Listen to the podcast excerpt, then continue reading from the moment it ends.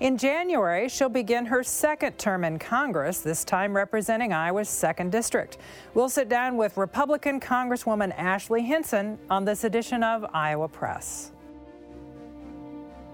Funding for Iowa Press was provided by Friends, the Iowa PBS Foundation, the Associated General Contractors of Iowa, the public's partner in building Iowa's highway, bridge, and municipal utility infrastructure.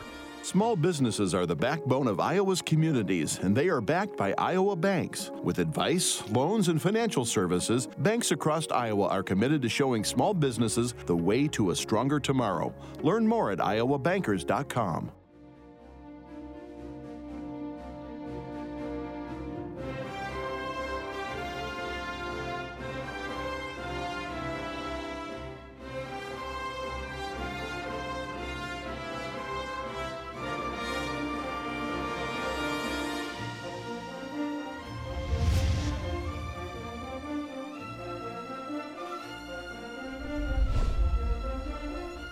Our guest on this edition of Iowa Press was first elected to the United States House of Representatives in 2020. She was reelected this past November. She will be representing the second congressional district. She'll be sworn into office on January 3rd. Ashley Hinson, welcome back to Iowa Press. Thanks for having me, Kay. Joining the conversation, Clay Masters from Iowa Public Radio and Erin Murphy of the Gazette in Cedar Rapids. Congresswoman, uh, the Senate and House this week voted on legislation that uh, essentially codifies states that uh, recognize same-sex and interracial marriages. You voted for that, but also criticized the, the vote more broadly. Could you? We are hoping you could kind of explain why you kind of had had two minds about that issue, sort of.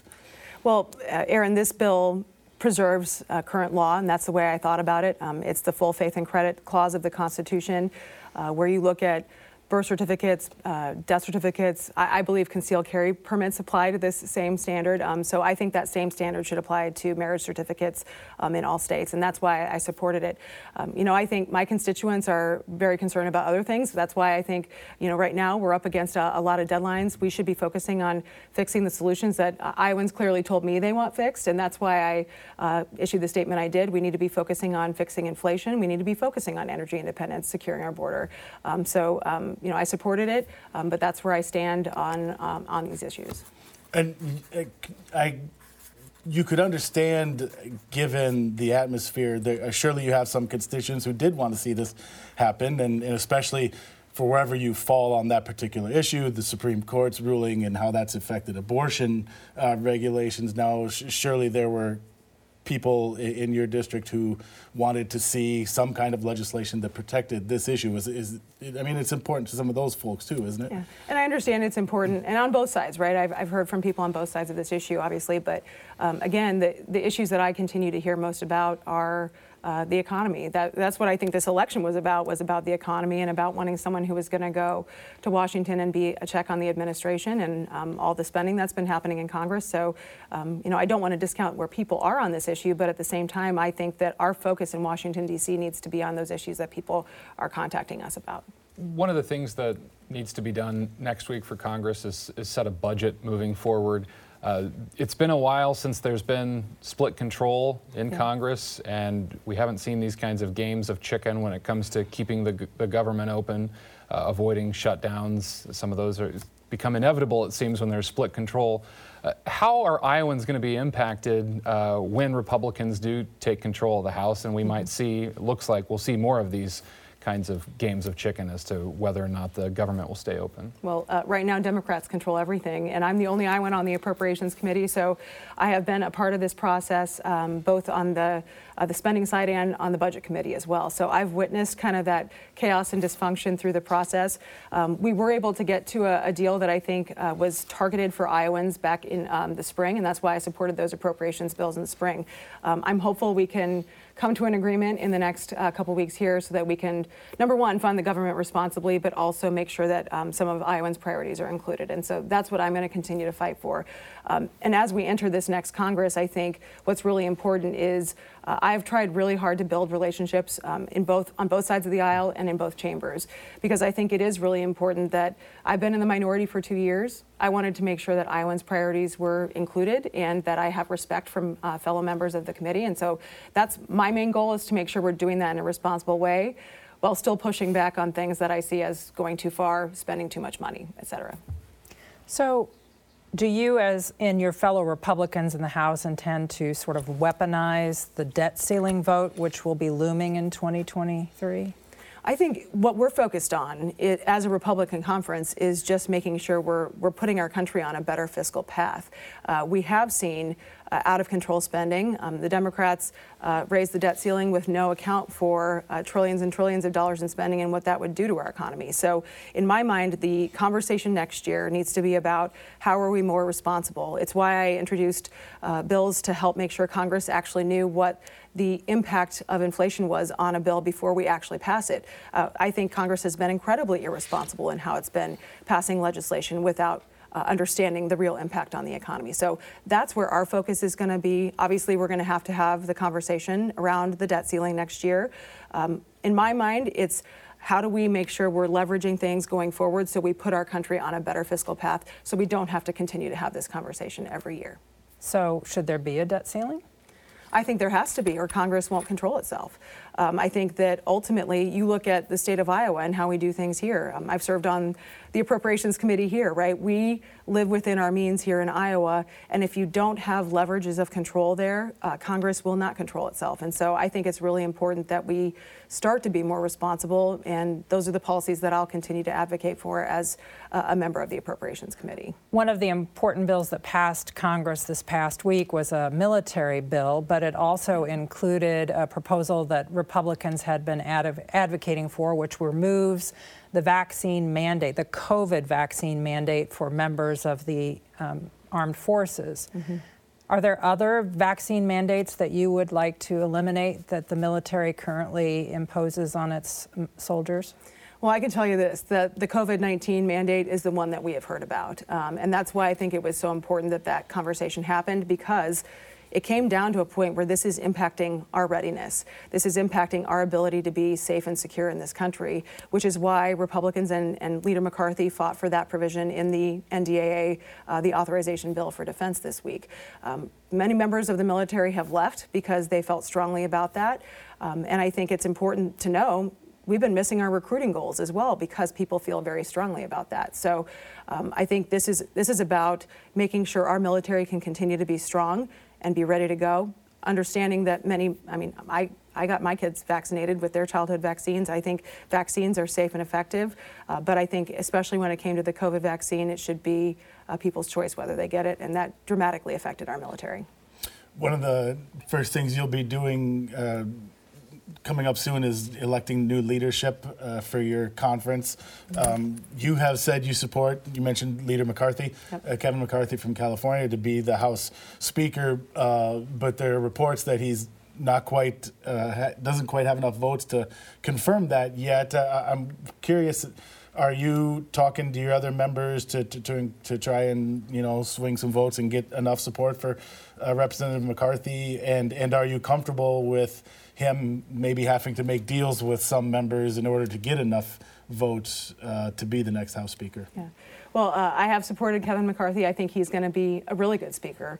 Uh, he has done an incredible job of helping our conference unite, uh, not only to be the check on the Biden administration and fire Nancy Pelosi, but unite behind an agenda that we want to deliver and execute on starting on January 3rd. So I'm hopeful we're able to get moving on that as quickly as possible, get through uh, some of the drama of the leadership elections and, and get down to business. Um, and, you know, honestly, the one thing Leader McCarthy has been very good at is building coalitions. We have a wide variety of viewpoints in our, uh, in our conference, and that's okay, right? And I think having those conversations and making sure that we unite behind the things that matter uh, the agenda that Iowans and Americans sent us to Congress to execute on. Um, that's what's going to be really important, and I think he's the right person to do that. And, and do you, I, I was going to ask you that because uh, whether you feel he he, does, he should be the leader. Obviously, you do. You've said that, but uh, ask given the the recent election and. Um, obviously, Republicans did well in Iowa, but in, but nationally, while Republicans took over the House, the, the margins maybe weren't as big as uh, history might have suggested they could have been. But you feel, despite that performance, Kevin McCarthy has done enough that he should be leader despite that? Yeah. Kevin McCarthy helped us get the majority, and we have the majority, and I think that's really critical. It is that check and balance that we have been advocating for. So going forward, we're going to execute on the priorities that uh, I heard about on the campaign trail. Uh, firing the 87,000 new IRS agents. I hope that's the first thing that we do before lunch after electing Kevin. Um, making sure that we're controlling our spending, as we've discussed, how important that is, how out of control that's gotten.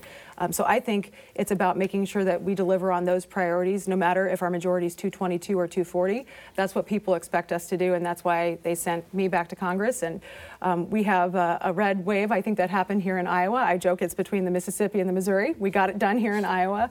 Um, and I think Iowans very clearly rejected uh, the D.C. way, and they want us to double down on the Iowa way. And speaking of leadership, how about yourself? When we, when we do our reporting, we hear that maybe Ashley Hinson could be in line for moving up the ladder within the House Republican caucus and being in a leadership position. Should we expect to see you among the House Republican leaders anytime soon? Well, I am focused on being a really good member and a really good legislator. Um, I'm a member of the Appropriations Committee, as I've mentioned, and I think that's going to be a really critical committee. Uh, so that's where I'm focusing all of my efforts. Um, my bosses are the taxpayers of this state, uh, not uh, leadership in Washington, D.C., and I am focused on doing that job really well. But if presented with that opportunity, is it something you would welcome or accept? My biggest focus is on where can I make the most impact for Iowa. So where can I make sure Iowa has the biggest voice and the biggest seat at the table. So uh, if those opportunities arise where I can make sure Iowa is heard, that's what I'm going to focus on. So let's dive in a little bit into what that voice would be. When Republicans during the Trump administration, uh, they're pretty critical about investigations, impeachment proceedings. Uh, how much are we going to see investigations from the House versus problem solving and uh, bipartisan work among members of Republicans and maybe some Democrats too to try to get deals done. Yeah. Well, I'm always going to try to get the best deal for Iowa. I think I've made that very clear in how I've done my job the first two years. But I think what's also important is uh, Iowans expect accountability. Uh, I think that's where, um, again, as a member of the Approps Committee, I'm going to be able to execute that oversight because they do have to come to us and ask us for those hard earned taxpayer resources. So I think asking questions is what people would expect us to do. They would expect us to say, for instance, I'm on Homeland Security. Secretary Mayorkas has to come before our committee. Um, I've asked for him to resign because I think he has failed at doing his job. So we're going to ask questions. We're going to make sure that he's held accountable. And I think that does have an impact not only on spending, but on policy. So um, I think we need to be judicious in any questions that we're asking. I think where people got tired of this in this entire country is investigations just because it, asking questions and making our case in the right way, I think, is going to be incredibly important. And I think that's how you'll see the Republican majority focus on accountability. We've seen such partisan split, and uh, I'm curious do you feel like there's room for bipartisan work anymore in Congress, especially in the House, and as Republicans uh, take over in the House and there is a democratically controlled Senate? Yeah.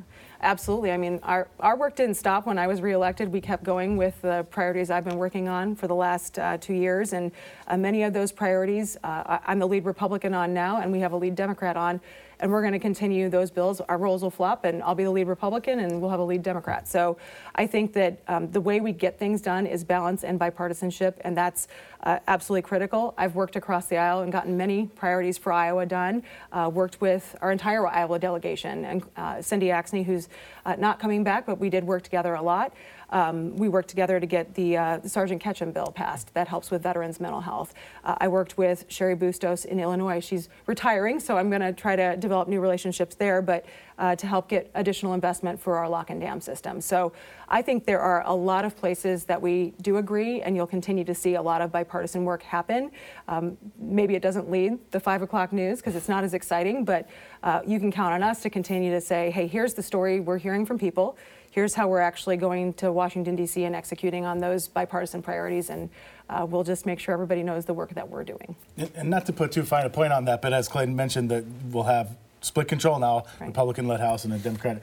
Uh, can we expect? I mean, will will the House send bills to the Senate that the Senate will actually, you know, actually consider and, and, and vice versa, although you're in the House, so ask you there, and, and you know, can, can Kevin McCarthy work with Chuck Schumer, mm-hmm. the Democratic Senate Majority Leader, uh, to get things to the president's desk? Can we expect yeah. that kind of work, or is that That's happening become... now. I mean, I think it's important to note that we get Republican bills from the Senate all the time.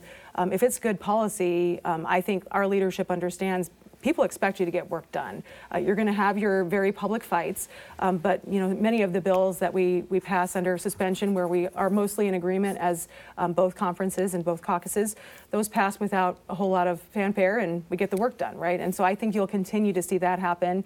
Um, and again, this is where I think it's really important to operate like I've operated that I could be in the minority or I could be in the majority. And for me, it's about who can I work with and what relationships can I develop on those shared priorities. So, Biofuels Caucus, for example, that's a great place where we've been able to do a, a lot of work together, fight for Iowa's priorities. But you've got bipartisan members from Minnesota, um, Illinois, Wisconsin, Nebraska, Missouri. I mean, so there are a lot of places where we can find some really good alliances to get stuff done. The Farm Bill is coming up uh, in the coming year. How are you going to convince Republicans who are skittish about providing healthy subsidies uh, to America's farmers? Yeah. Well, it, it, comes down to a whole bunch of conversations here. And again, this is where uh, developing relationships and understanding priorities for districts all over the country are going to be really important to making sure we have a strong farm bill that helps support Iowa agriculture. Um, there are a lot of provisions in that bill. Uh, food bank and food security is a huge part of that uh, bill. Uh, it's a passion area of mine. I've visited a lot of food banks in the district. I want to make sure that they have resources going forward. Um, a lot of the programs that our farmers know and trust, uh, not only for crop insurance and things like that, but for but for um, conservation, which is uh, alive and very well here in Iowa. Uh, the demand is, is great for those programs too. So we're listening to all of uh, the commodity groups and all farmer groups and um, every stakeholder. And that's what we're going to continue to do is say, hey, these are all the priorities that need to be included in that bill, and here's why. And so it's my job to go out and make the case that um, you know people who might not traditionally support a farm bill, why they should. I just remember covering Rand Paul, Kentucky Senator Republican, when he ran for president, who argued that the subsidy situation for farmers is unfair to other businesses. How do you convince uh, reluctant Republicans that you should continue these subsidies? Well, feeding and fueling the world is of absolute public interest, and our Iowa farmers work very hard to do that every day. Um, and it is a very volatile industry, right? I mean, we've seen uh, so let's talk about crop insurance, and um, you know that's an, an, area that has helped to make sure the food supply was stable long term. Uh, our farmers had incredible damage during the derecho. Um, they needed that uh, that certainty to make sure that they could recover and come back and continue to farm. Um, so that's where my argument to Senator um, Paul would be: uh, we need to make sure that we have a stable food supply. Uh, we absolutely need to make sure we're doing that in a targeted way and that there's oversight on programs. There are many places where we're now saying, okay, there's a duplicative program over here. Let's combine those or let's have that conversation about how we're more efficient. Um, so you're going to find us looking at ways to do that in the next Congress um, as we look at this next farm bill. But that's going to be our approach to uh, the negotiation there. And you kind of alluded to it early on in the response to Kay's question, but I mean, a, a large portion of the farm bill, I mean, people think of agriculture, but is the Supplemental Nutrition Assistance Program, SNAP. formerly referred to as uh, food stamps. Uh, as inflation has gone up and uh, pre pandemic relief funding has kind of gone by the wayside or, or, or help for people that need that, uh, you're seeing a change in the way that people can afford uh, uh, food, and things have changed for the SNAP program as far as what people, families can afford. Mm-hmm. How do you take that into consideration when you're drafting a farm bill, uh, when that's not kind of top of mind, I guess, just how the general public might think of the Supplemental Nutrition Assistance Program? And just had a conversation in our office this week about it, actually. But, you know, it's, it's, it's challenging because you're facing not only that increased inflation, they, they gave obviously uh, for other programs cost of living increases. Uh, this bill is interesting. It sets the kind of the, the price and it isn't reviewed again for another couple of years in terms of uh, like reimbursements and things like that. So um, we're having conversations about what that looks like so it can be more reactive while at the same time looking at mandatory spending is what's driving a lot of the debt in this country. You know, there's a lot of focus on discretionary spending, but mandatory is the out of control train that's left the station that nobody's really checking. So uh, making sure that we're being uh, thoughtful in looking at those formulas and how they how they react and they leverage is going to be absolutely critical because this is a bill that we don't review every year, right? A lot of the programs uh, are pilot programs that are designed to be reviewed every three to five years. Um, but programs like that, you know, when we set it and then we have an incredible circumstance like what we've had, uh, it makes it hard to, to be able to adjust. Some of your Republican colleagues have talked about making changes to Social Security. Is that something you support? Well, here's the the situation with Social Security is that if we do nothing on Social Security, and I, I was here two years ago talking about this same issue, um, and if we do nothing, the benefits will automatically cut in 2034. Um, and that's not what I want to see happen. Um, so I'm willing to have conversations with anybody about serious solutions. It's serious for our seniors. We need to be serious about the longevity of the program.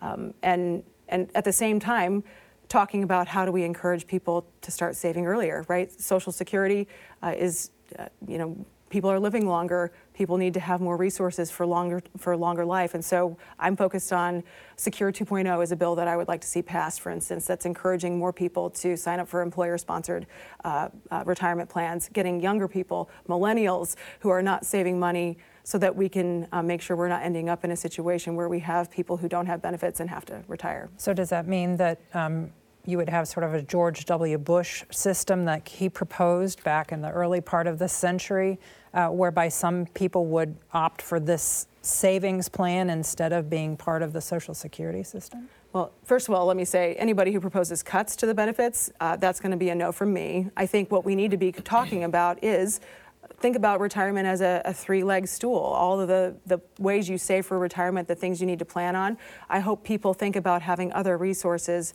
um, to, to help supplement their Social Security. I'm not sure, I, I hope we are able to get something done where it's going to be preserved long term and those benefits are there for seniors who've worked hard and expect to have them.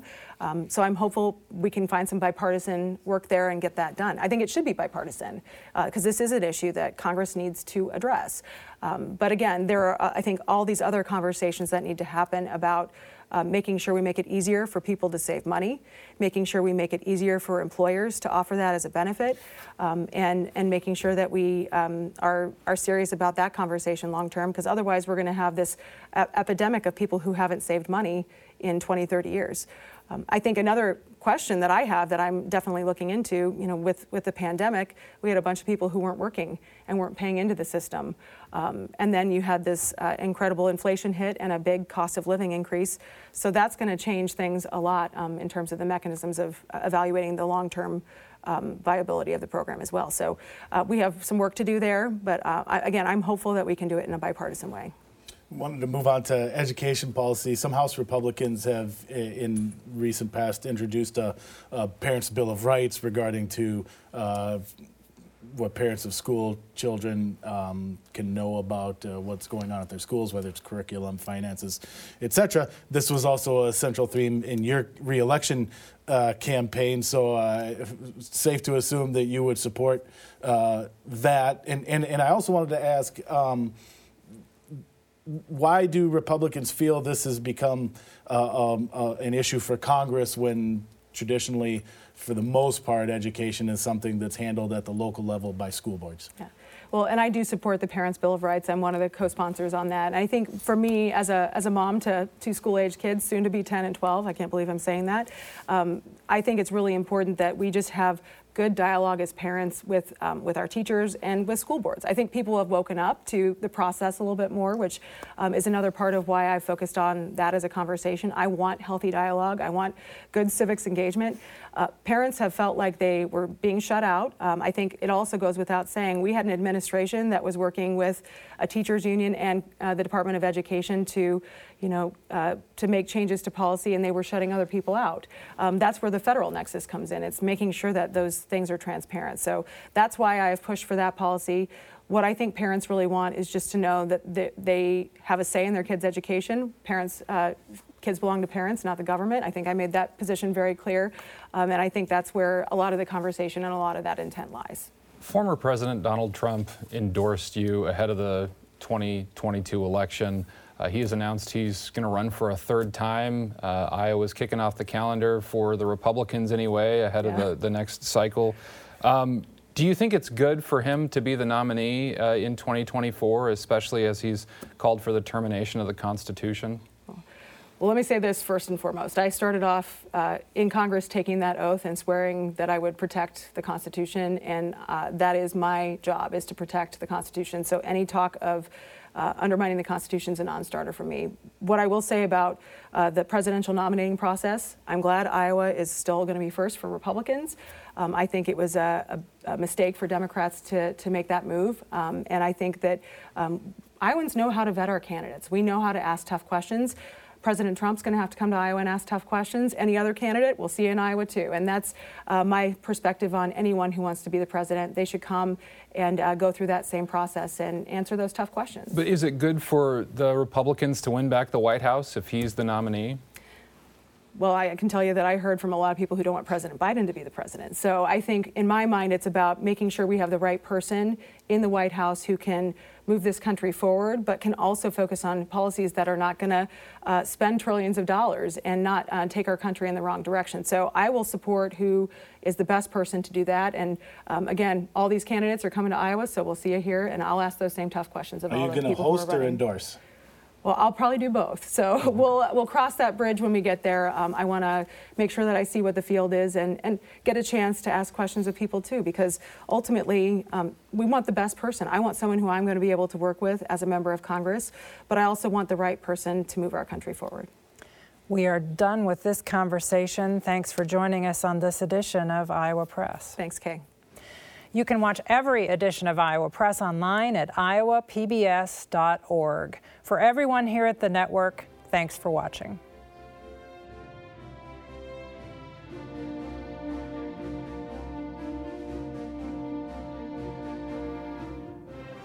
Funding for Iowa Press was provided by Friends, the Iowa PBS Foundation, the Associated General Contractors of Iowa, the public's partner in building Iowa's highway, bridge, and municipal utility infrastructure.